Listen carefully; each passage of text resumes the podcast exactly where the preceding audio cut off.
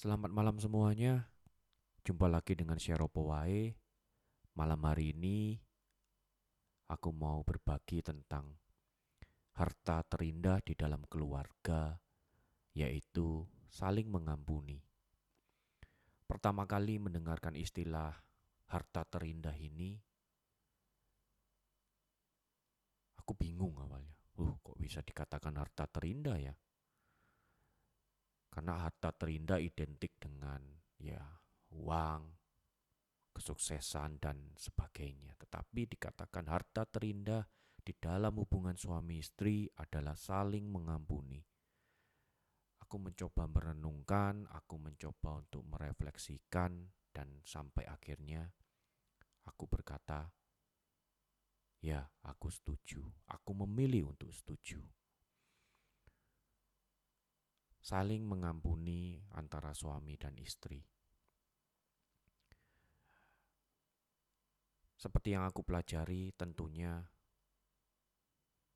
apabila aku menuntut istriku untuk selalu benar,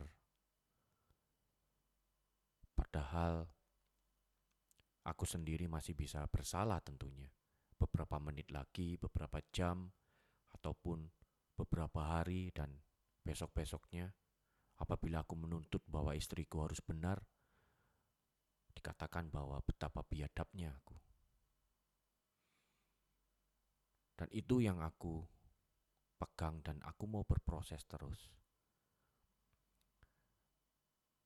Kekuatan dari mana yang memampukan aku? Sudah ada contoh, sudah ada teladan yang diberikan, yaitu melalui Tuhan Yesus tentunya. Dia sudah mengampuni aku.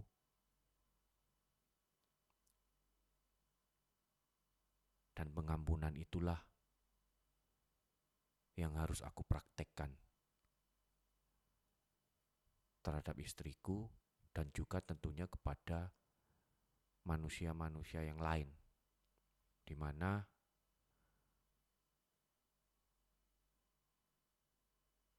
akan ada orang-orang yang akan menyakiti aku tentunya di masa depan gitu loh. Dan bagi aku, ya, ini adalah harta yang paling indah. Mempertahankan keluarga tetap utuh seperti rencana Tuhan, kemauan Tuhan, dan inilah hartanya. Saling mengampuni. Dan aku bersyukur